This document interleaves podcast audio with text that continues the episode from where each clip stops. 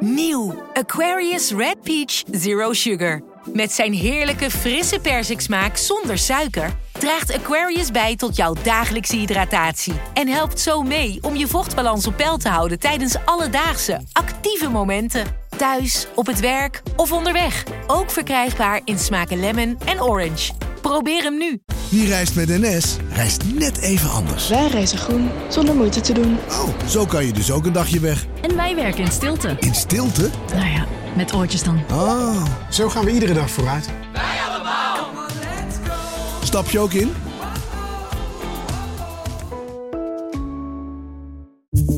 Vanaf de redactie van NRC het verhaal van vandaag. Mijn naam is Thomas Rup.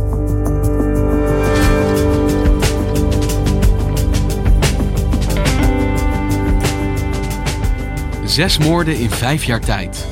Zo lang duurde het voor de ernst van de drugscriminaliteit onder jongeren doordrong bij de gemeente Amsterdam. De doden kwamen allemaal uit Wittenburg, waar niemand praat met de politie. Hoe dring je door in een wijk die zwijgt?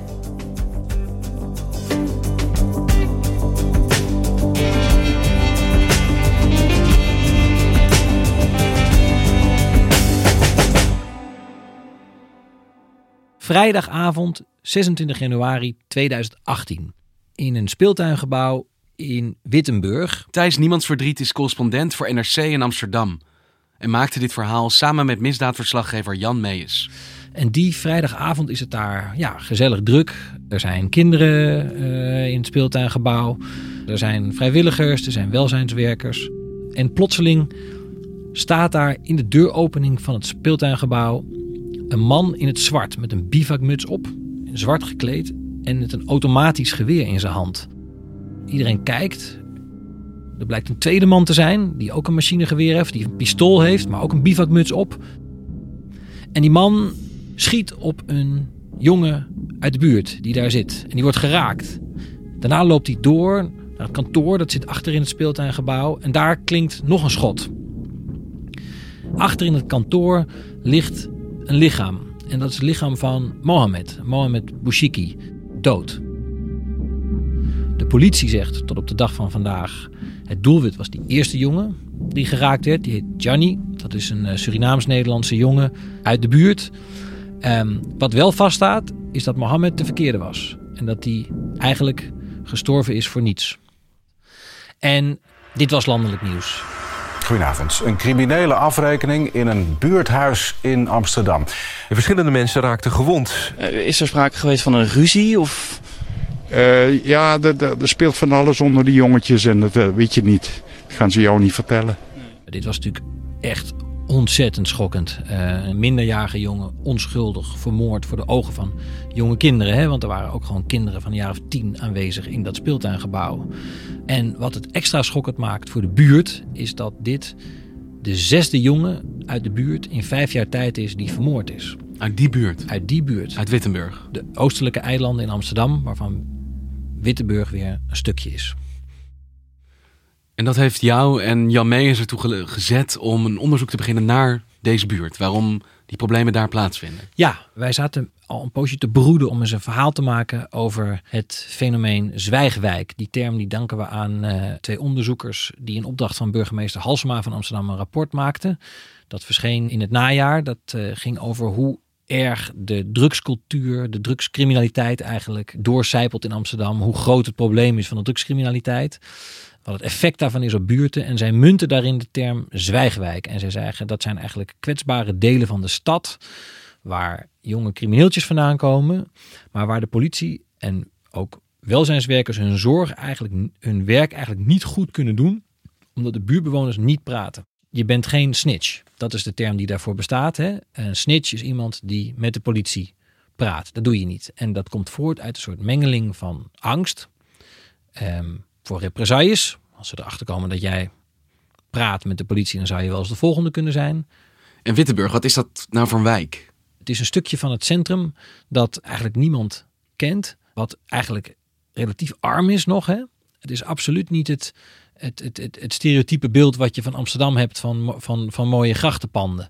En tegelijkertijd wonen daar vaak mensen die al generaties lang op die eilanden hebben gewoond. Het is in die zin eigenlijk nog het enige stukje in Amsterdam wat een echte, wat je een ouderwetse arbeidersbuurt zou kunnen noemen. Maar hier slaan dus die gevolgen van die drugscriminaliteit extra hard neer. En dat wordt eigenlijk, is die moord op Mohammed.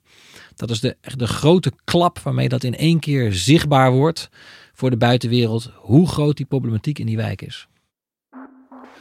En waar beginnen de problemen in deze wijk? Is daar een startpunt voor aan te wijzen dat het hier misgaat? In 2014 in de zomer ehm, wordt een buurtbewoner vermoord van de oostelijke eilanden. Gewoon op een avond, terwijl hij zijn uh, witte Fiat Punto parkeert in een zijstraatje van de Tsaar-Peterstraat. En um, wat blijkt, dit was niet de persoon die vermoord had moeten worden. Dus ook een voorbeeld van iemand anders die het doelwit was en een onschuldig Precies, slachtoffer. ze waren op zoek naar iemand anders die toevallig ook in een witte Fiat Punto reed. En dat is het moment dat duidelijk wordt, hey, jongens van de oostelijke eilanden, van Wittenburg, die doen meer dan alleen rondhangen en mensen lastigvallen en af en toe eens een fiets jatten. En wat gebeurt er dan? Wat er gebeurt is eigenlijk dat, dat er bij de politie een lampje gaat branden. En dit is eigenlijk een bouwsteentje voor de politie in een onderzoek waarin duidelijk wordt uh, ja, hoe, hoe ernstig dat drugsprobleem is. Hoeveel jonge jongens zijn geronseld als, zoals dat heet, straatsoldaten. En twee jaar later wordt er een gruwelijke vondst gedaan. Voor een waterpijpcafé in Amsterdam ligt op een ochtend een hoofd. Een afgehakt hoofd. En dat is het hoofd van Nabil Amziep, een jongen die geboren en getogen is op Kattenburg. Ja, ik kan het nog herinneren. Dat moment. Nou kwam je vanmorgen vroeg aanlopen rond een uurtje kwart voor zeven. En uh, ja, er stond hier een meisje en een jongen die stond hier een beetje... Ja, er ligt hier wat uh, niet uh, doorlopen, er ligt een hoofd hier, er ligt een hoofd hier. En inderdaad, er lag een hoofd voor de shisha lounge naar binnen te staren. Heel gruwelijk. En dat is een, jongen opgegroeid op Kattenburg. Die werkte als elektricien, die bij de politie bekend was. Wel met een paar kleinere vergrijpen. Maar die nu ineens het doelwit blijkt te zijn van een hele gruwelijke liquidatie. En wat je eigenlijk ziet is dat, ja, dit is natuurlijk zo'n naargeestig, gruwelijke moord. Dat dit op dit moment krijgt eigenlijk echt angst vat op die oostelijke eilanden van Amsterdam. Want dit is een, dit is een signaal. Uh, en heel veel ouders beginnen te denken: Mijn hemel, mijn zoon zou de volgende kunnen zijn die dit overkomt. En wat is de gemeenschappelijke deler van deze jongens? Is er een plek waar deze jongens elkaar leren kennen, waar, die, waar dat afgeleiden naar de drugscriminaliteit ontstaat? Ja, er is één plek die een centrale rol vervult uh, en dat is een jongerencentrum. Dat heet de Clutch. Er is een uh, muziekstudio waar ze hip-hop opnemen met elkaar.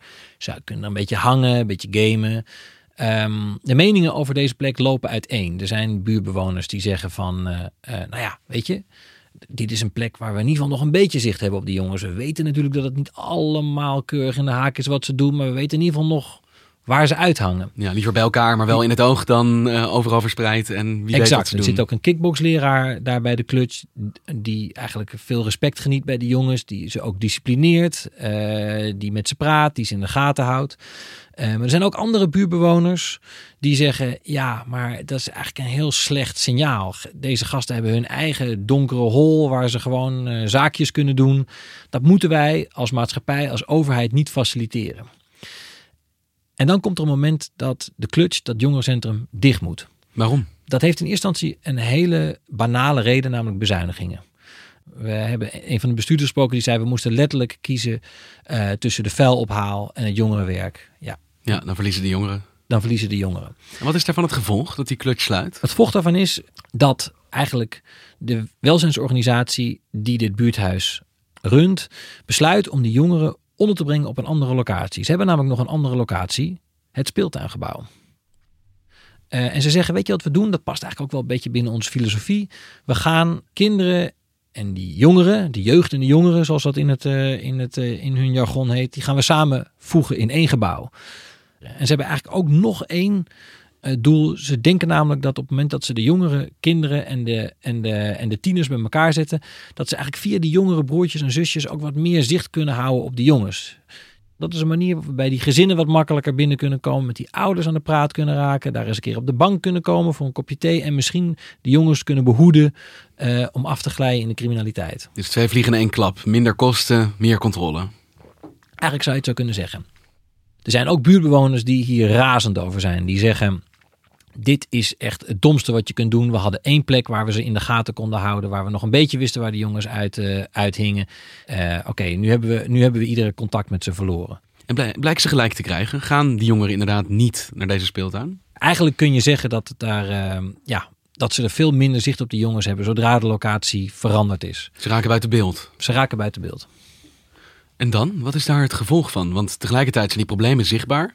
Maar de jongeren die hiermee te maken hebben, die verdwijnen eigenlijk van de radar. Of die zijn niet meer zo makkelijk te traceren naar één plek.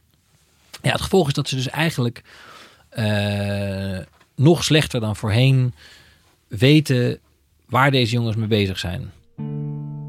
Want bij mij ontstaat het beeld van een stad die eigenlijk de greep op een wijk aan het kwijtraken is. Want na die eerste moorden werd duidelijk dat daar een heel groot probleem is. Uh, geweldscultuur, uh, mensen die worden doodgeschoten. En tegelijkertijd het gevolg dat de, dat de buurtbewoners niet meer met de politie wilden spreken. Ja. En dan wordt vervolgens het enige middel wat ze nog hadden, het buurthuis gesloten. En het klinkt het alsof gewoon alle grip op uh, wat daar gebeurt kwijtgeraakt ja. wordt. Interessant is dat de stad Amsterdam eigenlijk tot dat moment denkt dat ze toch eigenlijk wel lekker bezig zijn. Hoe kunnen ze dat dan denken nog? Nou ja, wat je goed moet begrijpen is dat in Amsterdam um, uh, bestaat er een, uh, een ding dat heet de Top 600. Dat is een aanpak uh, die al een aantal jaren bestaat. Die is bedacht door burgemeester Eberhard van der Laan, betreurde burgemeester. Die, en dat is een zeer succesvolle aanpak om jonge jongetjes te pakken. Uh, weer op het rechte spoor te krijgen. Die doen aan zogeheten high impact crimes. En dan heb ik het over woninginbraken en gewapende overvallen. En die uh, lijst, dat zijn de 600 dat meest... Zijn, dat zijn de 600 jongens die het meeste op hun kerfstok hebben staan uh, aan dit soort vergrijpen. die worden in beeld gebracht en allerlei verschillende instanties van politie, reclassering, GGD, GGZ, die werken met elkaar samen om deze jongens weer op het rechte pad te krijgen. Die aanpak die werkt heel goed. Het aantal high-impact crimes in Amsterdam is sinds 2010 spectaculair gedaald. Uh, er zijn uh, veel minder uh, inbraken, winkelovervallen, um, gewapende overvallen. Dus Amsterdam wordt veiliger? Amsterdam wordt veiliger. Dit is... Um, van der Laan is hier ook heel trots op. Uh, bij Zomergasten, dat is uh, een aantal maanden voordat hij overlijdt, is hij te gast. En dan vertelt hij uitgebreid over die top 600 aanpak. Die, die top 600 die heeft een ongenaakbare status in de Amsterdamse politiek en bij de politie. Janine, het is een van de mooiste dingen. Uh, wij hebben een daling van recidive die we vijf jaar geleden niet eens geloofden dat mogelijk was. Van 50, 60 procent. Elk jaar. Dus we zijn over niet al te lang zijn we er doorheen. Maar toch lijkt dat niet helemaal te stroken met het beeld dat jij van Wittenburg net schetst. En überhaupt nee. de liquidaties waar we zelf over horen. Want wat er aan de hand is, is dat Amsterdamse bestuurders eigenlijk niet zien dat die jongens hun werkterrein verlegd hebben. Dus veel van de jongens die eerst aan inbraken en overvallen deden, zijn inmiddels in de drugshandel beland.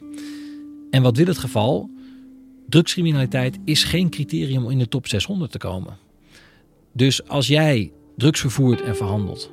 En tegelijkertijd niet ook gepakt wordt vanwege een winkeloverval of vanwege een um, inbraak. Dan kan je dus onder de radar blijven en ben jij dus onzichtbaar voor de instanties. En dat is wat er aan de hand is met een aantal van die jongens. Want het vakje drugs afgevinkt is niet genoeg om op die lijst te komen. Er moet sprake zijn van geweld. Nee, sterker nog, het vakje drugs bestaat niet. Kan niet afgevinkt worden. Is geen criterium. Het gaat alleen maar om die gewelddadige high impact crimes die meteen impact hebben op de straat. Dus ze richten zich op één kant van het criminele spectrum en tussenkant Ja. die drugscriminaliteit groeien. En eigenlijk Precies. ongestoord Ja, zich en, dat, uitbreiden. en eigenlijk zou je kunnen zeggen dat de dood van Mohammed, de schietpartij in het speeltuingebouw ehm, eh, op Wittenburg, is het moment dat het stadsbestuur eindelijk tot het inzicht komt. Drugs zijn het grote probleem van Amsterdam. En daar waren dus zes moorden in vijf jaar tijd voor nodig. Voordat dat besef echt landde. Dit is wat we moeten aanpakken. Precies. En eh, één persoon speelt daar een vrij cruciale rol in. Dat is Josias van Aartsen. Van Aartsen is eh, een half jaar lang waarnemend burgemeester in Amsterdam. Nadat Eberhard van der Laan is overleden. En voordat Femke Halsema aantreedt als nieuwe burgemeester. En hij is burgemeester op het moment dat Mohammed wordt vermoord in het speeltuingebouw. En hij stelt eigenlijk een hele simpele vraag bij binnenkomst in Amsterdam. Hij zegt: Jongens, hoe zit het eigenlijk met de aanpak van drugs? Lijkt me een legitieme vraag. Lijkt me een legitieme Als burgemeester vraag. van Amsterdam. En toch krijgt hij te horen bij een van zijn eerste gesprekken met de politietop, vertelt hij aan ons in het stuk, eh Josias, praten over drugs in Amsterdam is taboe. Thijs, hoe kan dat nou in Amsterdam? Je bent onze Amsterdam-correspondent. Begrijp jij daar iets van? Nou, dat heeft te maken met de, de specifieke manier waarop in het liberale Amsterdam eigenlijk altijd aangekeken is tegen drugs. Drugs wordt namelijk in Amsterdam gezien als een volksgezondheidsprobleem. Het gaat erom dat er eh, mensen, dat er geen mensen overlijden aan drugs. Kijk, dat er daarnaast grote groepen Amsterdammers en toeristen zijn die in het uitgaansleven cocaïne gebruiken, ecstasy gebruiken, andere drugs gebruiken. En dat daar een gigantisch netwerk van criminaliteit achter gaat om deze mensen te voorzien van hun drugs. Ja, dat is eigenlijk een, dat is eigenlijk een privézaak van de Amsterdammers, dat drugsgebruik. Dat is voor ons geen openbare ordeprobleem, vinden ze in Amsterdam. Als hij na een half jaar afscheid neemt eh, als waarnemend burgemeester, eh, dan houdt hij een toespraak in de gemeenteraad en eh, dan doet hij eigenlijk een hartekreet. Hij zegt tegen de gemeenteraad: Mevrouw de aanstaande burgemeester, wethouders en leden van de raad, ik vraag u dringend. Laat die gevoeligheid varen. Stop de ondermijning. Wat verandert dat aan de manier waarop de gemeente omgaat met deze problematiek en met deze buurten? Nou, wat je ziet eigenlijk is dat eh, Femke Halsema als nieuwe burgemeester neemt de draai die Van Aartsen in gang zet eigenlijk volledig over. Ook zij zegt vanaf het begin van haar burgemeesterschap, jongens, let op drugs. We nemen maatregelen om jongeren die afglijden in de drugshandel eruit te trekken. Dat doen we door hen uh, individueel te gaan begeleiden, door hen een uitweg te gaan bieden, te straffen natuurlijk als het moet. Ze laten een rapport schrijven, het rapport waar we het eerder over hadden, waarin het woord Zwijgwijk voor het eerst gebruikt wordt. Door twee onderzoekers die schetsen nog eens hoezeer uh, het monster van de drugcriminaliteit als een tentakels overal in de Amsterdamse samenleving heeft uitgestrekt. En uh, Halsma lanceerde vorige maand een nieuwe integrale aanpak drugs. Waarbij specifiek gekeken gaat worden naar eigenlijk alle wijken in Amsterdam die een beetje hetzelfde zijn als Wittenburg. Want dat blijken er ineens veel meer te zijn. En die top 600 die hiervoor zo uh, gelauwerd werd, wat gebeurt daarmee? Dat blijkt dus niet zo'n efficiënt instrument te zijn. Ook die is aangepast. Halsema heeft tegelijk met die lancering van, dat, uh, van die drugsaanpak... heeft ze het vinkje drugscriminaliteit um, toegevoegd aan de top 600. Dus ook jongens die nu drugs vervoeren en verkopen... komen voortaan in aanmerking om in die aanpak terecht te komen. En jullie zijn onderzoek gaan doen in deze zwijgwijk in Wittenburg. En dan vraag ik me af, hoe doe jij je werk als journalist in een wijk waarin mensen niet willen spreken? Nou ja, wat je proeft is wel een soort. Je proeft dat het, dat het wel beter gaat sinds de moord op Mohammed. In de zin van dat het echte, de echte angst, het echte diepe wantrouwen tegenover elkaar van buurtbewoners, um, dat dat weg aan het gaan is. Hè? De nieuwe stadsdeelvoorzitter, die spraken we even, die zei tegen ons: mensen praten weer met elkaar in plaats van over elkaar in deze buurt. Wat alleen niet is opgelost is het zwijgen. Dat is ons wel duidelijk geworden. Er wordt nog steeds gezwegen. De politie weet nog steeds te weinig wat er gebeurt in die buurt. Zijn ze er bijvoorbeeld achter gekomen hoe het nou zit met die moord op Mohammed? Wie daarachter zit? Is er iemand gepakt? Uh, nee, er is nog steeds niemand gepakt. Uh, en dat zorgt ook in de buurt voor een enorme frustratie. Dat merkte mijn collega Jan Mees en ik ook toen we aanwezig waren op een bewonersbijeenkomst. Uh, die het stadsdeel nu eens in de zoveel tijd organiseert. En eigenlijk zag je meteen aan het begin van die bijeenkomst zag je dat er vragen werden afgevuurd op de aanwezige wijkagenten. Um, is er nou al een dader? Uh, weten we nou eigenlijk wie het echte doelwit was? dat is nog steeds is daar, zit er eigenlijk geen schot in. We zijn ook met een actieve buurtbewoner die bij die bijeenkomst aanwezig was, uh, zijn we op pad geweest. Hij is de initiatiefnemer van het Plukbos. Dat is een um, plek, een soort kruidentuin in, in de wijk waar mensen kruiden kunnen plukken. En wij zijn met hem naar het speeltuingebouw gegaan. Um, waar Mohammed vermoord is. En daar hangt nu een plaquette ter nagedachtenis van Mohammed. Kijk, mooi om die even voor te lezen. Elke dag begon hij met een glimlach. Mohamed was hier stagiair, vol liefde en passie. In de hoop en verwachting van een veilig en mooi bestaan werd dit kind noodlottig vermoord. De herinnering aan zijn glimlach blijft. Mohamed Bouchiki. 1 oktober 2000 geboren, 26 januari 2018 vermoord. Maar het is natuurlijk gewoon een visueuze cirkel. Uh, want je hebt die criminaliteit die zorgt ervoor dat mensen bang worden en niet meer met de politie durven spreken. Maar omdat mensen zwijgen, kan die politie die criminaliteit niet effectief aanpakken. Ja, Hoe doorbreek je dit dan? Ja, het wordt, het wordt niet doorbroken. Het is nog niet doorbroken tot op de dag van vandaag. Um, de politie organiseert op een gegeven moment op de oostelijke eilanden een, een hele campagne over meldmisdaad anoniem. De tiplijn waarin mensen anoniem melding kunnen doen. Er worden folders verspreid, worden door iedere brievenbus worden folder, wordt er een folder gestopt. Er is een, een bijeenkomst uh, waarin uh, uitgelegd wordt dat als jij een, een anonieme typelijn belt, dat het ook echt anoniem is. Dat het niet tot jou te traceren is. je komt niet in de problemen, je meld niet het. in de problemen, meld het, vertel gewoon wat er aan de hand is. En uh, het resultaat is eigenlijk nihil. In zes maanden tijd krijgt de politie één melding van een wietplantage. Eentje. Eentje. Dankjewel Thijs. Graag gedaan.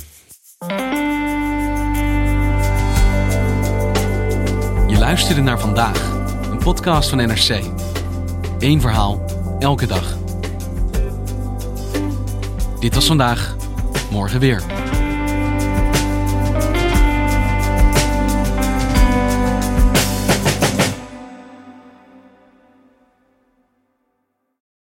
De financiële markten zijn veranderd, maar de toekomst, die staat vast. We zijn in transitie naar een klimaatneutrale economie. Dit biedt een van de grootste investeringskansen van onze generatie. Een kans voor u om mee te groeien met de pioniers van morgen. Meer weten? Ga naar carbonequity.com. Carbon Equity. Do good by investing better.